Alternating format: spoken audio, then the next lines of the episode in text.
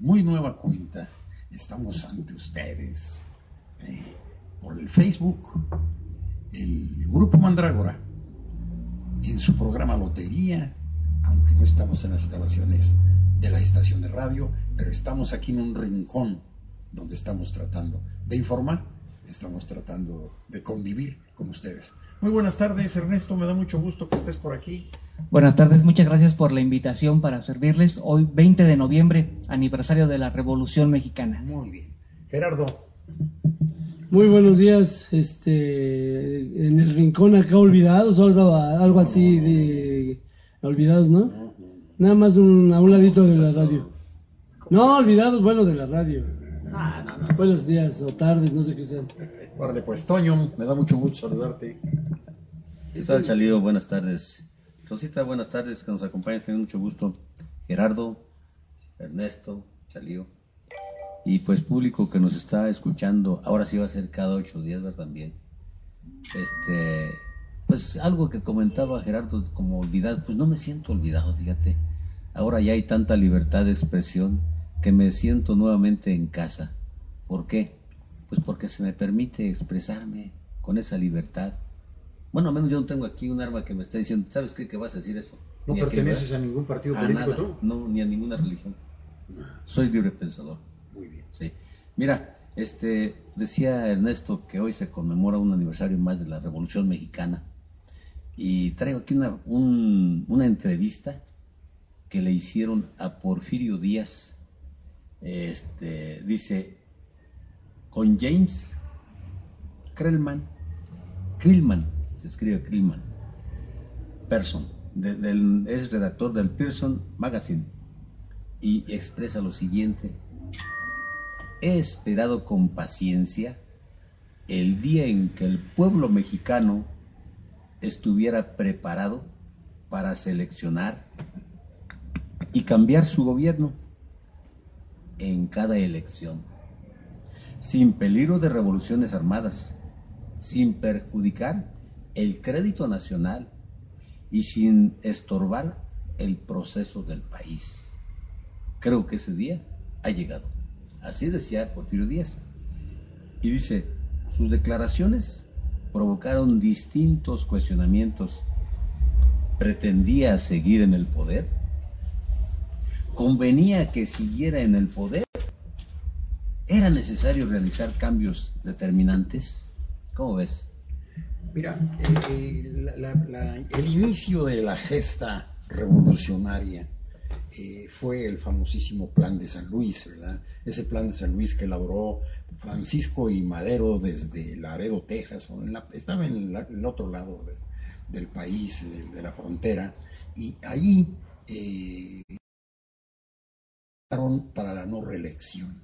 Y esto fue porque Porfirio Díaz, aún esas Pearson o un, un, este, redactor, un redactor, no era la intención de dejar que el pueblo mexicano hiciera sus elecciones honestamente. ¿Sabes qué? Él de todas maneras iba a ser fraudulento. Precisamente el plan de San Luis, por eso fue. ¿Para qué? Porque ya Porfirio Díaz ya había ganado casi la elección. El resto tienes algo al respecto tú por allí. Sí, eh, decía el historiador H.G. Wells que la aventura del hombre sobre la tierra ha consistido en una serie casi ininterrumpida de crisis y quebrantamientos del, del orden social establecido. O sea que ya sea mm, revoluciones, movimientos independentistas, lo que sea, nunca ha habido periodos prolongados de paz. Cosa especial la Revolución Mexicana, que si uno ve las revoluciones alrededor del mundo, por ejemplo, la más famosa, la Revolución Rusa, donde la democracia duró tres días, después de la masacre y los ríos de sangre que hay que, que, que deben correr para conquistar la democracia, Lenin disuelve la democracia, disuelve el parlamento al tercer día de la revolución, de consumada la revolución. Sin embargo, gracias a Dios, vivimos en México y los diferentes grupos, zapatista, villista y los demás que salieron, como nunca terminaron, digamos, de ponerse de acuerdo, de coalicionarse, siguieron luchando hasta el periodo cardenista donde se obtienen muchos beneficios de los que disfrutamos hasta el día de hoy. Bendito Dios, como México, no hay dos. Eso sí. Gerardo, ¿tienes algún comentario al respecto de esto? Mm, nada más que estuve en el desfile aquí en nuestra heroica Zitácuaro, Michoacán. Este, fue un desfile conmemorativo, obviamente, como están, lo están señalando ustedes, del 20 de noviembre de 1910, si no mal recuerdo. Sí. Este, que donde dio inicio la Revolución Mexicana, que todos aquí en México la conocemos como la guerra, bueno, fue la revolución este, armada, este, entre dos bandos o tres o cuatro, ya ni me acuerdo cuántos bandos fueron, pero no fueron dos. Bueno, el chiste es que Hoy se conmemoró, hoy hubo un desfile muy bonito, este, donde aquí en Zitácuaro y en otras ciudades alrededor de, aquí del oriente michoacano, se desfilan sobre todo las escuelas. En este caso fue algo muy singular porque desfilaron muchísimas, por no decir el número exacto, de universidades nuevas que hay en Zitácuaro. Desgraciadamente la educación popular no se nos da mucho aquí en Zitácuaro, en el oriente de Michoacán, y ese es otro tema que tendríamos que, del que, de qué hablar. Pero yo me di cuenta de hoy en día que hay muchísimas universidades particulares y muy pocas este, públicas. Este, bueno, ya, e, ese es un comentario nada más para empezar el programa. No, pues qué bueno, ¿no? Eh, qué bien que estemos en ese periodo de paz, ¿verdad? En ese periodo de paz en el cual se está buscando esa paz social, ese trabajo, esa ese avance tecnológico, ese avance de empleo, ese avance social, ese avance de seguridad, de medicina, de educación, aunque a veces lo vemos lento, aunque a veces hay brotes que nos parece ser que no se solucionan. Pero poco a poco me imagino, quiero, deseo, y gracias a, quien sea, que se realice de esa manera. Toño. Disculpe, nomás tenemos un micrófono, ¿eh? para la próxima nos trae otro. Bueno, pues este, hemos hablado de las transformaciones que ha sufrido el país y algunas han sido muy sangrientas, otras medio pacíficas, pero dicen que no hay mal que dure 100 años, ni pueblo que lo aguante. ¿Por qué? Porque yo estaba analizando los antecedentes de la Revolución Mexicana, a los antecedentes de esta nueva transformación y no tienen mucha distancia, ¿eh? solamente es... Por ejemplo, aquí nos dice que al inicio del mandato de Porfirio Díaz se dieron sublevaciones de gente pertenecientes al antiguo régimen liberal y que aunada a una serie de acontecimientos políticos, económicos y sociales, fueron puntos clave para el surgimiento del movimiento de la Revolución Mexicana pudieron caracterizar entonces su origen como el resultado de las siguientes causas. Entre ellas, políticas. Era un régimen envejecido ante la ausencia de la integración o formación de nuevos dirigentes y el empuje natural de nuevas generaciones. O sea, el poder se concentraba en la misma generación ya de, pues, de viejitos, ¿no? Claro. Estaba el famoso grupo de los científicos. Sociales, dice que la mala administración de la justicia, la riqueza acumulada en poder de solo unos cuantos. Esto lo estábamos viviendo aquí en el país. La riqueza estaba en manos de unos cuantos. Y la extrema pobreza de la mayoría de la gente, lo mismo. La extrema pobreza se, se veía a leguas se sigue viendo, se sigue viendo. En la gente. Las condiciones infrahumanas de los campesinos, quienes en parte de carecer de, aparte de carecer de tierras, sufrían el maltrato de los capataces, imperando en todo momento las condiciones de una servidumbre. O sea, ellos no querían trabajadores, querían una servidumbre. Y ahí tenemos la canción del Barzón. Nos relata exactamente las condiciones en que vivía el pueblo mexicano. Y a pesar de que estaban trabajo y trabajo, siempre le quedaban a ver al patrón. Y igual, ahorita tú trabajas y trabajas y va tu esposa a trabajar también y no hay centavo que te alcance. ¿Por qué? porque es una carrera desmesurada entre los sueldos de los trabajadores y los precios que constantemente están sub y sub y y no hay control. Ahora, de igual forma, las condiciones de los obreros en las fábricas antes expuestas, había unas jornadas de trabajo que iban de los 14 a, los, a las 16 horas diarias. De 14 a 16 a cambio de un salario miserable e injusto. Ahora pues ya lo establecieron en la, en la Constitución, ¿no? La Ley Federal del Trabajo. Que dice que el salario debe ser como Gerardo. Equitativo, remunerante, no sé. no, no, sí, de tal manera que te permita a ti este, vivir con dignidad, ¿no? Bueno, eh, eh, un salario digno. digno para poder me disfrutarlo. me gustaría que hicieras mención a los antecedentes reales. Voy para allá, Reales. Voy para allá. revolución, por favor. Voy para allá, no te preocupes. Yo quisiera que mencionaras a los famosísimos, a Enrique, a Jesús y a Ricardo Flores Magón. Bueno, a Jesús lo vas a mencionar tú porque yo no fui a la iglesia. otro es otro Jesús. Ah, ah, ok. La adopción de la cultura francesa, o sea, fue la adopción de la cultura francesa que tenía Porfirio Díaz, sobre la cultura nacional, pero sobre todo la capacidad del general Porfirio Díaz para, más bien la incapacidad del general Porfirio Díaz para comprender las necesidades de justicia social y de participación política. A él no le interesaba conocer la injusticia que había en todo el país. Al contrario, aquel que presentaba eh, síndromes de liderazgo iba a parar a Valle Nacional es el caso de los yaquis, que eran prácticamente esclavizados y eran insurrectos por naturaleza, pero allá iban a parar. Es el caso de los que fueron a parar a San Juan de Ulúa. Y así ese tipo de represalias.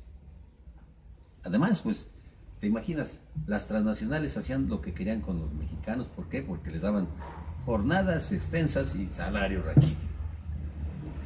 Tú hablabas de los antecedentes, mira. En 1900 surgen los llamados clubes liberales. Se publica el periódico Regeneración, dirigido por los hermanos Ricardo y Enrique Flores Magón. No sé, a Jesús no lo metamos. También estaba ahí Jesús. Ah, bueno, entonces ahí estaba Jesús. Son tres. O sea, que Jesús, siempre ha estado presente. pues. en 1902 se celebra el Congreso Liberal en San Luis Potosí, promovido por Camilo Arriaga en San Luis Potosí. En 1903 se realiza el, progreso electoral mediante el cual el general Porfirio Díaz vuelve a ser electo como presidente y Ramón Corral como vicepresidente. Como resultado de ello, se llevará a cabo múltiples protestas contra la reelección de Díaz, quien respondió con cárcel y muerte para los inconformes. Pues esa, era la, era la tónica que existía, ¿verdad? De la represión contra todo el pueblo. Y así eh, seguimos y entra en un periodo desde 1920 hasta que hubo el derrocamiento del sistema del tricolor y que entra, ¿quién entró primero? ¿Entró primero el PAN? Es PAN dos veces. PAN dos veces y ahora el PRD. Morena. Ah, Morena, perdón. Bueno, es lo mismo. Es lo mismo. Es lo ah, bueno, no, Morena que lo mismo, pero son los mismos que estaban de este lado. Yo creo que se quieren pintar de morenos. en 1904, la Constitución Política de México es reformada, estableciéndose el periodo presidencial por seis años. y se instituye la vicepresidencia los liberales presos salen de la cárcel y se exilian en Estados Unidos. En 1905, el Partido Liberal Mexicano, PLM, decide publicar su programa de San Luis, en San Luis, Missouri, por Ricardo Flores Magón, y su lema es Reforma, Libertad y Justicia. En 1906, los mineros de Cananea, en Sonora, demandan iguales salarios para extranjeros y mexicanos. Se produce la huelga de la compañía minera de obreros textiles de, Puebla, Orizaba y Tlaxcala lo respalda. Pero esto es así a grosso modo, pero sin embargo quien analice lo que fue eh, allá en las minas de Cananea, fueron reprimidos y fueron muertos muchos, trabajadores. Muchos. ¿Por qué? Porque le daban preferencia a los extranjeros. ¿Quieres comentar algo? No, quiero ver qué, opinión tiene ahorita este, Ernesto, Ernesto de, todos estos acontecimientos preliminares al estallamiento de la revolución de la revolución mexicana en 1910 con todos estos blanco la represión los obreros los campesinos y eh, las tiendas de raya en la cual el campesino toda la vida se encontraba endeudado son, son dos opiniones eh, la, primera, podemos decir que seguimos igual. Podemos decir seguimos igual, pero la realidad es que no nos seguimos igual. O sea, si uno compara, uno puede decir, no, pues yo tengo que trabajar todos los días. Sí, pero puedo faltar de vez en cuando a mi trabajo. No hay mucho problema. No hay mucho problema. Eh, eh, tengo un salario seguro, me lo pagan en efectivo, puedo rentar o comprar una casa puedo adquirir un crédito, eh, cosas que no había antes, eh, porque podemos caer en el... Pero no todo sigue igual. Y entonces los ríos de sangre que corrieron, o sea, les debemos a ellos tanto disfrutar nuestra libertad como reconocer lo que nos han legado. Esa es una. Otra, lo, que dice Paco Ignacio Taibo II, el actual eh, secretario, director del Fondo de Cultura Económica. Ah, que dice que los fifís en los tiempos panistas, priistas, del régimen prianista, eh, ya decían hasta en los libros de texto, yo a mí me tocó leerlo, y decían, Porfirio Díaz hizo el ferrocarril, no fue tan malo. Pero dice Paco Ignacio, lo que no, lo que no dicen los libros de texto es que el ferrocarril lo único que transportaba eran este, materiales mineros que se los llevaban eh, a los extranjeros y que por ahí no se transportaba a nadie de a pie. Y lo de los yaquis, ¿no? Que hay que rescatar mucho eso, la masacre que hubo y que sigue habiendo por parte de las compañías mineras. Ellos sí podrían decir que están igual, que hubo un poco de cambio, pero no tanto como el que disfrutamos, digamos, la clase media, media alta o media baja, que pues sí hay un cambio y sí se los debemos y precisamente por eso hubo los festejos que hubo el día de hoy. Muy bien, Gerardo. Gerardo, estás muy ensimismado por allá. Bueno, pues es que hoy el tema es este, la Revolución Mexicana, ¿no? De 1910 a 1917, que empieza con el porfiriato, ¿no? O sea, bueno, empieza con las protestas de del descontento tan, tan enorme que, que hacía que Porfirio después de Porfirio Díaz después de 36 años en el poder, pues este ya era ya era justo que se fuera a descansar, ¿no? Oye, y estos este, últimos que duraron 70. Eh, tú hablas de los dinosaurios priistas, algo así, ¿no? Me imagino de Beltrones y... No, no, yo no hablo de ellos, yo hablo del sistema. Ah, del sistema. bueno, pues es lo mismo. Bueno, para mí, para mí, porque ay, contigo hay que tener cuidado. Sí, este, Y recordemos nada más que, que, por ejemplo, lo que tú decías, los hermanos Flores Magón tuvieron una, una destacadísima actuación dentro de nuestra Revolución Mexicana. Muy bien. Toño, ¿qué más tenemos por allí? Pues seguimos con el mismo tema. A ver, ¿qué tenemos? Eh, estábamos hablando de que en 1907 se lleva a cabo la rebelión obrera de las compañías textiles de Río Blanco, Veracruz, también donde son vilmente masacrados. En 1908 se emprende una labor crítica contra el positivismo educativo implantado desde Benito Juárez y sostenido como doctrina oficial por el porfiriato.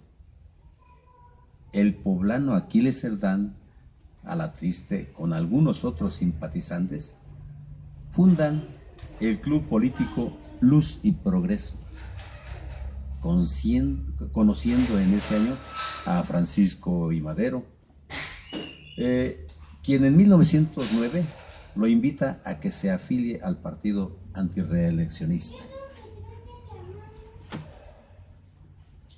Entonces, con esto estamos viendo que los antecedentes pues no son tan benévolos para los mexicanos y que sí justifican una revolución del pueblo mexicano que ya estaba prácticamente cansado de tantas de tantos atropellos, de tantas vejaciones.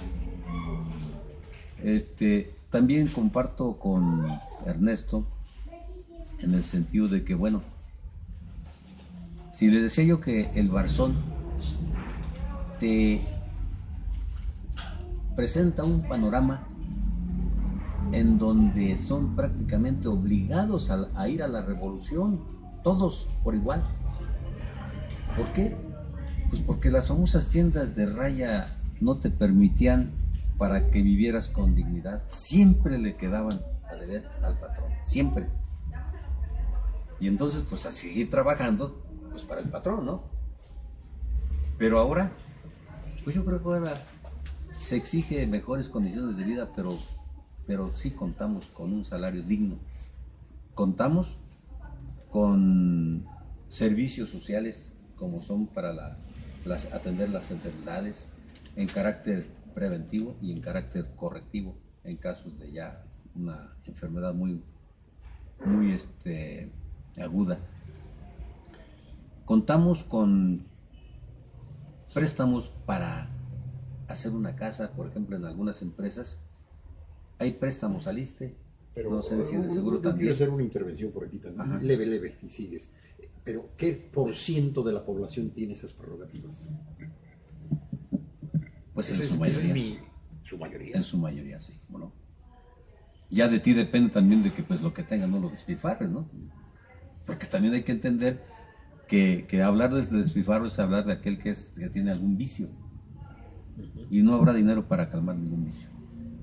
Entonces yo creo que como mexicanos también responsables tenemos que promover que haya un pequeño ahorro, no nada más para la casa, comida y sustento, para educación, sino también pues para divertirnos un poco, ¿no? Para diversión. Por ejemplo, los sábados, sábados podemos salir a echarnos nuestras chelas y eso. Pues si eres vicioso. No, no vicioso, no. Ya no. Unas dos, tres. Yo una, una, tercera una bailadilla por allí. No, pues como, ni los ojos. a ver, a ver, Gerardo. Miren, siguiendo con el mismo tema del 20 de noviembre de 1910, año glorioso en que inició la revolución, ¿verdad? Yo creo que decías tú, este Toño, lo del movimiento del Barzón. Eh, yo soy fundador del Barzón de aquí de Zitácuaro. Y no, bueno, es que hay, un tema muy amplio, ¿no? O sea, por ejemplo, ¿por qué se dio el, fondo de, este, perdón, este, el FOA-PROA? Pues fue algo simulado, una simulación bien hecha por el salinismo, ¿no? Por el neoliberalismo, vamos a llamarlo, porque así es. ¿Cómo se dio esto? Bueno, le echaron la culpa a los deudores para rescatar a la banca, que estaba en quiebra totalmente, y, eran ellos, los, de la banca este, de aquellos años, que no hace mucho, eh, fueron los causantes del empobrecimiento indiscriminado hacia muchas empresas y personas, tanto morales como físicas. Esto da como, como resultado que no puedan pagar. Y de ahí se agarra el gobierno federal para decir, como no pueden pagar, yo los voy a ayudar, voy a rescatar la banca para que se condonen sus deudas. Y así más o menos lo fue maquillando. Fueron miles y miles y miles y miles, como decía, bueno, en inglés. ¿Quién decía? ¿Quién decía? Este, no sé, alguien por ahí que fueron miles y miles de millones de pesos mexicanos de aquel entonces que todavía se están pagando y que se rescató a través de un fondo de, a través del, Banco Mundial, o sea, a través de la Banca Mundial y del Fondo Interamericano también, le entró ahí al quite. Ese, ese dinero todavía se está pagando. Entonces, esos son como consecuencias. ¿Quién lo está pagando? El pueblo mexicano a través de tus impuestos. O sea, no hay mucho que. ¿No nos acabó de pagar eso? No, nunca, no, eso no se va a terminar de pagar. Pero antes quiero terminar con la idea. Esto es gracias a la gran corrupción que heredamos de los españoles y que los estadounidenses se han, se han esmerado en que esta corrupción no se termine. Claro. Ellos, a través de la droga, a través de tanto... Sí, ya llévatelo. No, no, pues, hombre. Estás inspirándose, chingados. No, ya, ya, ya, Ernesto, por allá yo tenía, yo tenía la intención de que estabas este. Ah, le ibas a dar la atención. Sí, a por sí, favor, además hombre. es invitado. Sí, Espérate. sí. Muchas gracias. Sí, efectivamente, comentábamos, ¿a quién hay que vencer ahora, no? Sí, ¿Quién nos está quitando todo? Pues es la banca. Un- dos comentarios, ¿no? Chiquititos. Eh, un Pero comentario muy chiquitos. muy cinco. porque ahorita ya va para otro lado del micrófono. Un comentario, no, ya recordemos que ahora ya aquí son dueños del espacio, si se tardan Aquí 5 o sí 10 nos- minutos ya no importa. No, aquí, no, aquí somos dueños precisamente. ¿eh? Exactamente. No, no, no, no, es dueño, Charlie. No, pero- con propiedad. Es dueño ya, por eso el micrófono. Así es que micrófono. ya sabes a qué atenerte, ¿no? Ok. Los dos comentarios es, o sea, la- efectivamente la degradación neoliberal. Yo me acuerdo que cuando fui a pedir mi primer crédito a Electra, te daban el dinero y no te cobraban intereses hasta después de tres meses. Te daban chance. Sí, o sea, tú ibas y pedías tres mil pesos, ibas a los tres meses y pagabas tus tres mil pesos, No más. como era antes, el llamado crédito eh, contado comercial, que la mercancía te la dejaban, la pagabas a los Pero tres no te meses la podías llevar. sin intereses. Pero no te la podías No, llevar. sí, ¿Ah, sí? Sí, o sea, ahí llegaba el proveedor, te dejaba la mercancía tres meses sin intereses. Ahorita vas a Electra, pides tu crédito y te cobran los intereses adelantados. La mafia de la bancocracia, que esperemos que se regule. Ese es un comentario. El otro comentario, que como dice la canción, o después de tanta sangre derramada y tanto puño en alto y tanto luchar, parece que no se pudo hacer nada. Sí se logró mucho pero debemos tener mucho cuidado en perderlo. Como decía por ahí, dice, no, no me acuerdo quién, pero es uno de los redactores de la Carta de Derechos Humanos, creo, o del, que, el del movimiento Indignaos, que dice, para que se logre la democracia, hace falta que corran ríos de sangre, como en la revolución, pero para que se pierda, no hace falta absolutamente nada. Y lo vemos ahorita en Bolivia. Entonces, sí, está a todo dar, ¿no? Que nos regocijemos, que festejemos el día de hoy, 20 de noviembre, ¿no? Las libertades que tenemos, pero sí sin olvidarnos, tal como se ha esforzado, por ejemplo, el presidente, sin olvidarnos del que estamos festejando.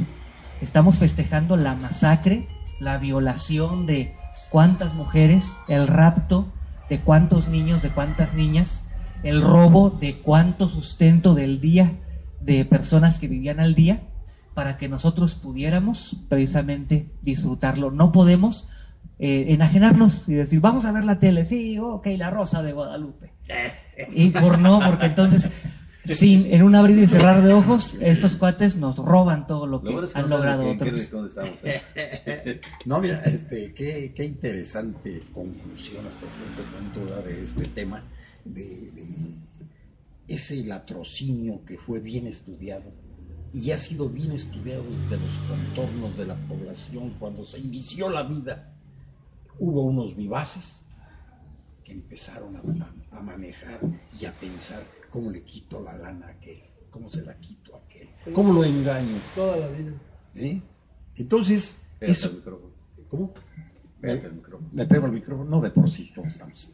Eh, el micrófono, eh, si Gerardo está diciendo que el micrófono es mío, yo no lo quiero soltar. No, Gerardo, ahorita te voy a solicitar que, que des una especie de conclusión de la revolución de México. ¿eh? Ah, no, Eh, pues eh, eh, estamos, No, pues estamos en Facebook, el grupo Mandrágora. Cada ocho días vamos a procurar estar los miércoles de 4 a 5, 5 y media. Eh, eh, Bueno, ¿y qué pasó con nuestro enlace, nuestro enlace en México es a que nos hables a este teléfono, mi queridísimo hermano Miguel. Pero Si- si es que anótalo, si es que nos estás viendo. Bueno, entonces es, esto, esto ha sido y será, esto ha sido y será así mientras no encontremos esa, eh, esa paz interna de amor a nuestro prójimo. En serio, ¿eh? En serio, ¿eh? Fíjate, eh, eh, eh, Jesús, ahorita que va a salir ahorita acorde Jesús,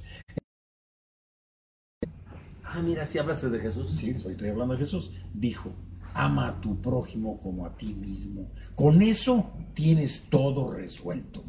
¿eh? Discúlpenme si ofendí y si dije alguna mala palabra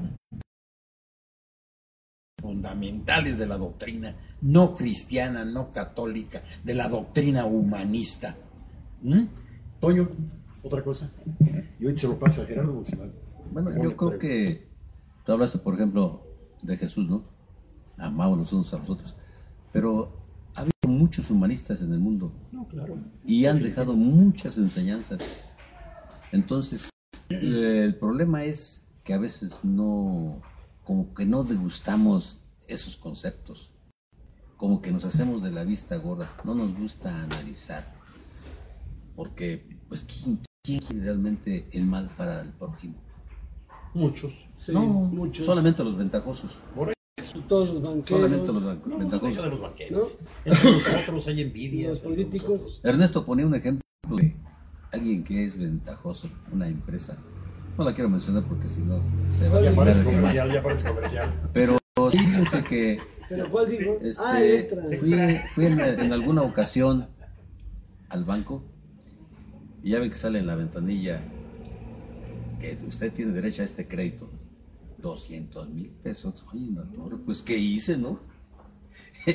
y, y, este, no me dio dinero el, la caja. Entonces pasé a las cajas de adentro y nuevamente el joven me ofrece un y dice, oiga, ¿usted nunca ha entrado a este tipo de crédito? No, pues fíjese que no. Y no le interesaría. No le digo porque pues ahorita estoy pagando algo de crédito y, y me, me sentiría yo endeudado, no quiero quedar mal. No, pero que mire, si quiero, le, le hago un presupuesto para que vea usted cómo, cómo se da. No, hombre, me quedé espantado.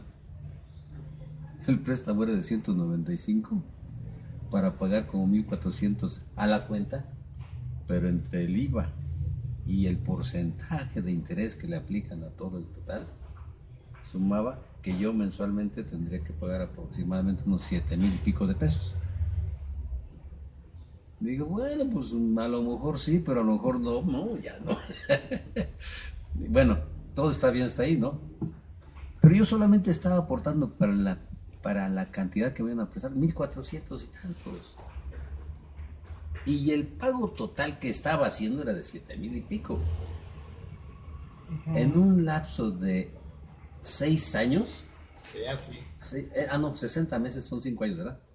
De 60 meses, pues estaba yo pagando alrededor de 400 mil pesos en lugar de pagar 195. Dije, no, no, ¿sabe qué? Muchísimas gracias. Le agradezco su atención, pero ahí nos vemos. Por eso me haces pensar que qué buenas, entonces sí, sí te hacían efectivo el préstamo esa ¿verdad? Digo, muy, había muchas ventajas, pero ahora ya no. Lo que pasa es que los neoliberales han ido atacando poco a poco, ¿no? Pero yo no soy abogado ni nada por el estilo. Yo nada más lo comenté así, ¿no? Antes ¿cómo- ser... ¿Por qué se permite? Mira, ha habido tantas comercio, eh, derecho mercantil, que se hay un derecho simulado que le llamamos nosotros, es aquel que te permite hacer cosas con la ley. En este caso, en derecho mercantil, te, te permite cobrar interés sobre interés sobre interés sobre interés, ya, ya, que es para. necrocismo, ¿sí? O sea, legalmente Sí, es sí. pero está permitido. Entonces, pero hay, hay, hay como reglas en el juego, que las financieras que te prestan X cantidad de dinero y que te están cobrando más allá del 112% de, de, de interés en, creo que son 40, algo así como 4 meses, 5 meses, eh, no, te- no tienen en, en- en- directo poder para poder demandarte. ¿Por qué? Porque están, están violando la ley, pero sin embargo el gobierno lo permite, anacrocismo. Y un buen abogado, obviamente, cuando ve este tipo de demandas en tu contra con el deudor, que son muy raras, este, pues obviamente las echa para abajo. ¿no? Esto te podría dar a luz a que un bufete especializado en derecho mercantil podría llevar denuncia de hechos contra este- estas empresas leoninas que se comen a los pobres y los convierten en, los convierten en pordioseros. Digo, es la verdad. Ah, Hay quienes tenemos un empleo y con ese empleo podemos pagar, como decía Ernesto, mil o dos mil pesos y te dan un préstamo tres meses, lo pagas, ¿no? Pero con muchos sacrificios, pero lo pagas finalmente y dices, bueno, si lo hacía de otra manera, no lo podía hacer. Por eso es que voy y compro, aunque sea caro, pero lo compro, ¿no? Este, decías tú que un resumen, yo creo que todavía no es el resumen, ¿verdad? Este, yo nomás quería referirme No te vamos a este, a este te hecho, mucho. a este hecho y este y que realmente, aunque yo no soy de ese partido moreno o morena, este, sí, sí congenio, sí, sí estoy de acuerdo en muchas medidas que se están tomando porque Bueno, están si te- terminando con las ratotas, Y si te dieran con chamba, las ¿sí te ibas ratitas. allá? No, yo estoy feliz como estoy, o sea, yo soy feliz como soy, no te preocupes por mí, más allá de lo necesario. Este, pero a lo que sí hay que dejar bien en claro para los, para los amigos que nos hacen favor de oírnos y escucharnos, la reflexión es que vivimos en un mundo tan corrupto que siempre estamos formando parte del mismo y no queremos salir de ahí. No, estarás formando ¿no? tú. Yo les doy muchos ejemplos aquí a cada quien. O sea, que esté libre de culpa, como dijo otra vez Jesús, que aviente la primera piedra. Ya ves, ya salió Jesús Árbol. Bueno, este. No que no. Bueno, puede ser otro Jesús, Antes, ¿no? antes de seguir esto, ¿verdad? Es el grupo Mandrágora en su programa Ahora, Lotería. oye. Aunque no estamos en la estación de radio, pero estamos en Facebook y vamos a estar constantemente los miércoles. Y quiero agradecer a Ernesto y su gentil esposa el día que están aquí y qué bueno, ¿verdad? Y espero que siempre nos acompañen cuando sea posible, porque sí. son mucho, muy interesantes tus conceptos que has vertido aquí. Ya se Eh, fue Gerardo. no, no se va. Pues yo ni Entonces- salía, ni entonces- estaba saliendo. Bueno, entonces. Qué bárbaros, van a ver. Oye, van a pues como que ya te quitaste, ¿cómo vas a salir, hombre? Tenía que Y hacerle así- así, yo nunca vi que la... Es que es automática. No, qué mala onda. Bueno, sígale, Bueno. sígale. Vamos a, vamos a, a tener una pequeña interrupción. Este cuate no, no, no, no tiene medida ni mucho menos. Este muchacho. A ver, Yo creo que tiene como unos 65, ¿no? no, Más que hay que tener como seis años Ah. de edad, de edad mental. Bueno, este, yo creo que la Revolución Mexicana la vamos a tocar prácticamente en una primera etapa porque continúa. sí, Y ya para, para terminar, pues diríamos que la Revolución Mexicana fue un movimiento armado y encabezado por don Francisco y Madero, quien se levantó en armas el 20 de noviembre de 1910 y quien desde Estados Unidos lanzó su plan de San Luis. Ya lo escuchamos ahí que en San Luis, Missouri, fue donde hizo el famoso No, en plan San, de San Luis. San Luis Potosí. No. Ah, no, en San Luis, Missouri, Ajá, sí. sí, sí. Invitando al pueblo a ir contra los abusos del gobierno y a la falta de democracia. El lema de Madero era sufragio efectivo, no reelección. Tuvo mucho éxito y en mayo de 1911 cayó en manos de los rebeldes, por lo que renunció Porfirio Díaz y se convoca a nuevas elecciones y Madero triunfa, ocupando la presidencia de la República en noviembre de 1911. Pero no todo es dulce. Enfrentó problemas como injusticia en el campo, ya lo habíamos mencionado, enormes desigualdades sociales, ataques de la prensa. Eh, el 9 de febrero de 1913 había unos militares que, porfiristas, que los que protegían a Porfirio Díaz y que los mantuvieron ahí, no sé por qué, ¿verdad? Pero en fin, se rebelaron contra Madero, lo atrincheraron en el edificio conocido como la Ciudadela, en la Ciudad de México, y durante 10 días pelearon contra las tropas. Eso se le llamó la decena trágica. El general Victoriano Huerta, encargado de defender al gobierno, traiciona a Madero y Pino Suárez y los hace prisioneros y los asesina, quedándose como encargado de la presidencia de la República. Y posteriormente, pues ya saben ustedes que la revolución va a seguir porque hay protestas en todo el país por ese asesinato. Se quedó Victoriano Huerta, ¿no? Victoriano Huerta, sí, por eso estamos hablando sí que, él, mencionaste. que él mandó a asesinar, bueno, más bien asesinó a Juárez y Pino Suárez. Digo, a, este, a Madero y Pino Suárez. Entonces se levantan en armas, pues los que ustedes ya conocen. En el sur, Emiliano Zapata. En el norte, Centauro del Norte, Francisco Villa, Carranza y otros eh, revolucionarios. Obregón, Álvaro Obregón. Este, porque veían que, que no era justo esa, esa masacre que cometió Victoriano Huerta. Entonces, pues ahí empieza lo bueno de la Revolución Mexicana. Eh, yo creo que fue una de las revoluciones más grandes en todo el mundo. Y yo creo que fue la verdadera revolución. Porque como ustedes dicen, hay revoluciones en donde, donde se ve que a los dos, tres días ya se acaba. Pero vienen las crueles traiciones, las masacres de los inconformes. Lo estamos viendo en Bolivia, ¿no? Que unos para evitar el, este, la sangre, a otros no les interesa. Uno evita que, que se derrame sangre y mejor prefiere renunciar, que el pueblo decida como debe de ser. Y otros no, dicen, pues venga para acá, dejase el poder, así ya nos quedamos aquí. Creo que también había, eh, había un intento de golpe de Estado aquí en México, pero este no les creyeron los militares. Fíjense nada más, es algo similar a lo que sucedió en, en, Bolivia. Le presentan una carta al ejército diciéndoles que pues, el golpe de Estado porque es un gobierno usurpador. El gobierno accede y ya se hace el golpe de Estado. Pero no saben. ¿En Bolivia? no saben los intereses creados que existen ahí a cambio de qué se da un golpe de Estado, ¿no? Pues lógico, quien va a financiar un movimiento no da brincos sin guarache, lo da porque ya sabe las ganancias que van a tener. Lo que le va a tocar. Bueno, pues ese es mi comentario el día de hoy. pues muy bien, hombre. Fíjate que ya con la presencia de los psicólogos aquí, los psicólogos aquí en este programa, vamos a llamarlo así, vamos a, vamos a hacer ¿verdad? Yo quisiera que tratáramos ese gran problema que tiene el pueblo de México, que tenemos como pueblo de México, de eh, eh, ese perfil psicológico del mexicano que se ha atacado tanto, que se ha visto, que se ha discutido, en el cual, ¿por qué somos así? ¿Por qué estamos así? ¿Por qué hablamos así? ¿Por qué nos intimidamos así? ¿Por qué tenemos este miedo? ¿Por qué tenemos este temor? ¿Por qué no queremos hacer? ¿Por qué no queremos avanzar? Eso me gustaría en un momento, en un programa, platicar, ¿verdad? Y aparte de que ese libro grandioso, tema del perfil psicológico del mexicano, es de un citacuarense, es de un citacuarense, Samuel Ramos, eh, el, micrófono. sí, eh, perdón.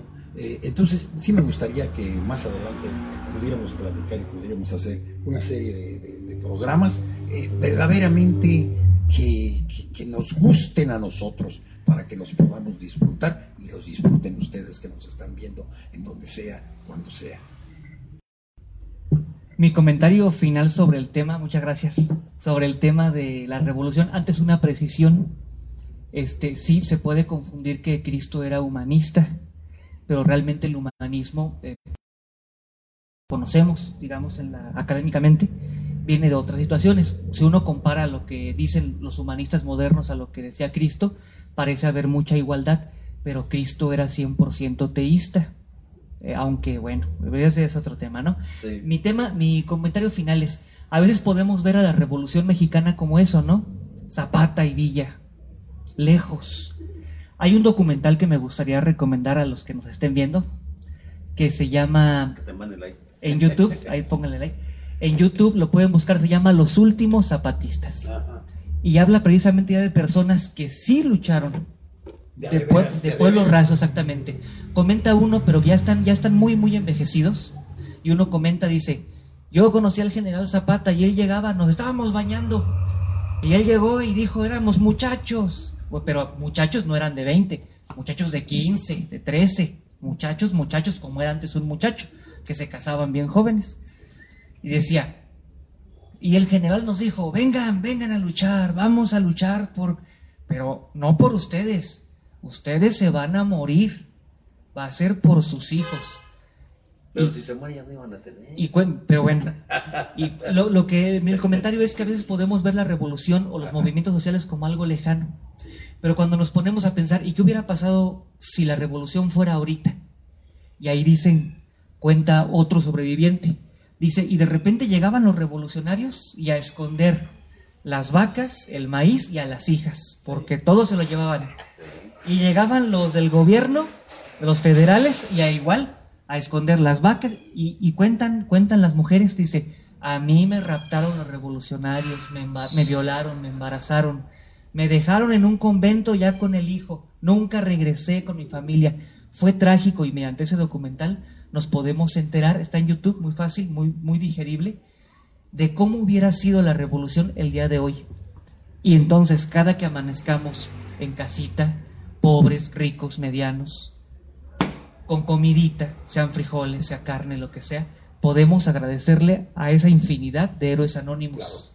definitivamente, esa es la razón Esta es la razón de la cual estamos gozando hasta este momento de esta cierta calma, esta cierta paz, esta cierta eh, tres tortillas o cuatro tortillas que nos doblamos y nos las echamos, ese bolquito y ese cafecito. Eso es precisamente eh, eh, ese inicio en 1920 de esa gente, de esa de esos mártires, vamos a llamarlos así, porque ellos no lo gozaron. Como dice aquí Ernesto, que en el documental, tú, tú no lo vas a gozar, lo van a gozar tus hijos. Y efectivamente, nosotros fuimos los ganadores hasta cierto punto de eso. ¿eh? Y mm, tengo Quítale hasta cierto punto. Tengo, sí, claro, eh, tengo muchas, eh, mucha intención de agradecerles infinitamente. Gracias a ustedes por invitarnos. Sí, a ver, por favorcito. Hasta que se acordaron. De... Hasta que me prestaban el micrófono. No, están igual que usted. ¿Yo? que no le prestaban el micrófono. Sí, sí. No le dabas Ese lugar, ese lugar. Yo quiero comentar acerca de lo que comenta Ernesto, ¿no? O sea, eh, lo vemos muy lejano, nos sentimos ajenos a, la historia, precisamente porque el gobierno se ha encargado de eso. O sea, eh, este, este, día eh, yo tuve la oportunidad de ver el desfile de la Ciudad de México. Algo bueno, me pareció muy bueno. El de hoy. El de hoy, que representaron la historia ahí en el Zócalo, algo que yo no había visto antes y lo hicieron muy bien, muy bonito. un tren. Exactamente. Entonces, también el gobierno tiene culpa de que nosotros seamos ignorantes. Eh, ahorita nos estamos como que envolviendo eh, otra vez en la historia, pero es precisamente por algo bueno que ha hecho ese gobierno. Así es. Ya me puedes. ¿Puedo hablar? Cosa, ¿Alguna otra cosa, alguna otra opinión? ¿Ya nos vamos a ir? Gerardo ¿Ya nos vamos a ir? Espérate, Gerardo. No, es que estoy Habla aquí preguntando. frente del micrófono, no hables atrás. Estoy preguntando, o sea, es que en relación al mismo tema. Miren, lo que estamos celebrando es bien importante, como tú dijiste, Chalió. Eh, es lo que heredamos de nuestros antepasados aquí en México. Una revolución que si pensamos cuántos kilómetros tiene desde la frontera actual hasta la del norte, hasta la del sur, y que corrían caballos para un lado y para otro, pues sí suena gigantesco, ¿no? O sea, es una revolución que hay que dimensionar, saber dimensionar. Si, si hablamos de nuestros héroes, ¿verdad? Como Zapata, como los Flores Magón, como el mismo Doroteo Arango, Pancho Villa, de los personajes de siempre. Pero también tenemos que darle crédito al actual gobierno que aunque nos hacemos como que no oímos y, nos hacemos como que no es cierto lo que él dice, a mí me critican mucho mis propios compañeros dentro del partido porque yo escucho las mañaneras de Andrés Manuel. Y hay que escucharlas para terminar de abrir los ojos, porque aunque no seamos del mismo partido, tenemos que entender que si no vemos la realidad como lo es, con tanta corrupción, y que si no, como tú decías, no sé si tú o este, que ustedes no son corruptos. Bueno, yo entendí eso. que ustedes no son parte de esto, ¿no? Porque yo dije, la corrupción somos todos. Y es que sí, somos todos. O sea, poquito o mucho, somos todos. Si nuestra cultura nos permitiera, ya nosotros ya por los años que nos van alcanzando, este, nos permitiera entablar una cultura social más, más ad hoc a nuestra actualidad, seríamos, pienso yo que muy felices, ¿no? Pero eso es generacional y no solo no, este, es generacional, sino nos va a llevar un siglo cambiar. Por ejemplo, imagínense el modelo de vida que hay en, Islandia, ¿no? En Noruega. Ya no digo Estados Unidos porque la vida ya también es tan corrupta como aquí. O ya no digo España como hace, hace un momento que mencioné. O ya no digo Bolivia. Por ejemplo, en Bolivia, ¿saben qué pasó? Y lo vimos todos. Y esto va en contra, no sé si de ustedes, pero lo voy a decir con todo respeto. La misma religión, el mismo la misma iglesia volvió a tomar el poder. la iglesia no le interesa perder el poder por ningún motivo. Así se, así se maten 10 mil o un millón de los que se maten. La iglesia quiere seguir conservando el poder. Los testigos de Jehová, los cristianos, los católicos, los judíos, unos a otros nos tener el poder. ¿Cuál Dios? Dios existe dentro de uno mismo y eso, eso está a discusión todavía, ¿no? En fin, hoy es 20 de noviembre, estamos disfrutando de lo que nos, de lo que heredamos de nuestros antepasados, de nuestros gentes que, lucharon en la revolución y que gentes como Juárez también nos heredaron mucho antes. Y gentes como María Morelos Pavón, Hidalgo, y gente, me voy más para atrás. Antes de eso, antes de Hidalgo, ¿quién recuerda que había, si hubo o no hubo, este, gente que nos brindó una, un mejor vivir hoy en día? Pocos. Muy bien, mi queridísimo Gerardo, qué, qué bueno, ¿verdad? De que estamos en la misma sintonía, eh, pero es, es difícil, ¿verdad? En estas épocas eh, seguir de esta manera, hay que pensar progresivamente, hay que pensar qué es lo que vamos a hacer, porque no creas, ¿no? El, el, sistema que nos está ahorita gobernando, para mí está perfectamente, para mí, para mí. ¿Por qué? porque yo estoy de acuerdo con lo que dice él, ¿verdad? Yo, de que están destapando mucha corrupción. Pero hasta allí hay una detención de muchos este, rubros en la economía, en, en, en, en, la vigilancia, ¿cómo se llama? En la seguridad, en salud, en educación. Eh, pero eso yo siento que poco a poco se va a ir analizando, se va a ir ajustando y vamos a llegar en un momento a que esto se va a poner tranquilo y vamos a estar todos felices. Happy. Esperemos que sí. bueno, sí, efectivamente el problema es la corrupción. Muchos han preguntado si es inherente al ser humano o no. Pu- puede ser otra cosa, ¿no? Desde Es- el punto de vista psicológico, Ernesto, ¿qué no, hay, no hay consenso, es, somos complejos, completos, contradictorios. Tenemos que luchar para mejorarnos. Si hay cosas este, que son naturales en nosotros, tal como el cariño maternal, por ejemplo, Ese sí es, natural, ajá.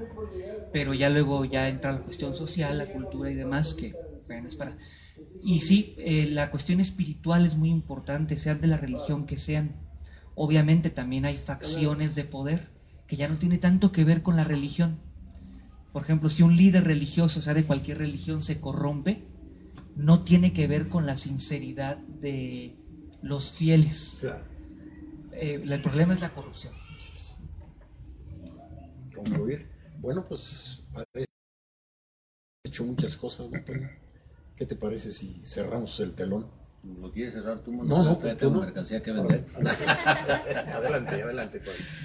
Bueno, este, para concluir, yo creo que muchas gentes, muchos países estarían que México hubiera sucedido una revolución armada. Muchos se me acercaron a mí y dicen, oye, maestro, ¿qué es? Pues mira, sinceramente, un pueblo con educación, conocedor de sus raíces, no necesita de las armas. Es más, no necesitaría ni de la propia autoridad, si, fuera, tuviera los conocimientos, si tuviera la preparación. Me preguntan, me preguntan, por ejemplo, por presidentes, gobernadores, este, Cámara de Diputados, o hasta el presidente de la República. Pues yo creo que todos los personajes son circunstanciales. O sea, las circunstancias se dieron de tal manera que ahora tenemos una representación legal y real. ¿Pero por qué? Pues porque las circunstancias del país así lo requerían, así se presentaron fueron millones de mexicanos que ya estaban en una inconformidad tal que decían, ya, ya, ya, por favor, basta, ¿no? Y ojalá sea de esto, y ojalá ya haya ese cambio, y ojalá, puros ojalá se concretaron. Pero la transformación no se puede delegar en una sola persona. No. Depende de la responsabilidad de todos los mexicanos para que en el círculo en que nos movamos hagamos también conciencia conciencia de cómo trabajar, conciencia de cómo educar, conciencia de cómo tratar a nuestros representados, a nuestros gobernantes, conciencia de nuestras responsabilidades, no delegarlas a nadie. Decían también por ahí benditas redes sociales, ¿no? Porque nos permiten externar lo que sentimos. Y mientras no ofendamos a nadie, la constitución política nos, nos protege, ¿no? Nos ampara. Es de ley. Es de ley, pero si yo infrinjo con mi exceso de, de, Palabrería. de este, de palabrería, dice Chalio, pues lógico es que voy a ser sancionado también, ¿no?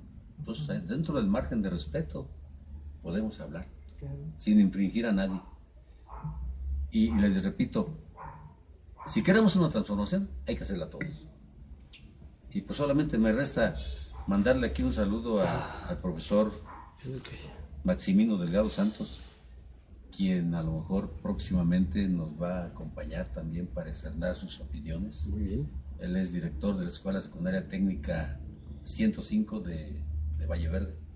Ah, muy bien, que se venga el Y pues también mandarles un saludo allá en México porque les dije, métanse a las redes sociales, vamos a estar al aire a las 4 de la tarde, bueno, ya nos pasamos de hora un poquito, Ah, no, no, no tenemos pero, exactitud. pero bueno, ya nada más quien quiera accesarse, pues ya sabe que es poniéndole ahí Grupo Mandrágora, Programa de radio, programa La Lotería. de radio y. Ahí te aparece una lupita en, en la ventanilla superior, le haces clic y ya, sale el Grupo Mandrágora.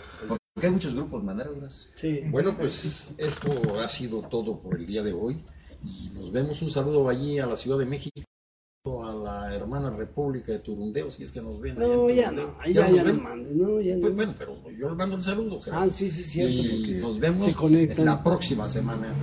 Que estén muy bien. Hija, me da mucho gusto saludarte. ¿A dónde está tú? Allá, allá. Allá. Bueno. Hasta luego, hasta la otra próxima. ¿Y qué no se van a despedir ellos? Ah, la próxima. pero Hasta la todo próxima. hay que estar. Tú eres el director, hombre. Yo quiero mandar saludos a la familia VIP. Saludos a todos. ¿Familia qué? VIP. ¿Cuál es? grupo de Facebook. Es, es un grupo. Ah, vaya, vaya, vaya. Muy bien, muy bien. Despídete, Chalín. Hoy ya me despedí, ya. Despídeme a Hasta mí. próxima. Ah, Gerardo, por favor. Ya. Hasta la próxima. nos Quedas despedido. Ah, un saludo Quedas para despedido, Víctor Dick. Daniel, hasta Ah, Jugateo, que Víctor nos está Manuel. viendo. Eh, Danielito, discúlpanos, ¿verdad? Pero pues este ya teníamos organizado esto y ya cuando yo Es que quise suspenderlo, ya teníamos Era hacerlo, imposible. ¿eh? Bueno, nos vemos la próxima. Despídeme. Un saludo también para licenciado Elín, este, Ah, sí. a Víctor, pues también que. Oye. Alejandro también este, no pudo venir hoy. Ah, sí. Alejandro no sé por qué no dices, pero... te Me habló, me habló, me dijo no podía venir. Ah, bueno. ¿Cuál Alejandro? A ver, a ver, córtale ya, estamos fuera. Córtale, mi chavo, córtale. Ya tenemos otro seguidor. ¿Ya? Ya son dos. Ah, perfecto. ¿Es burla o qué? Ya le hicimos.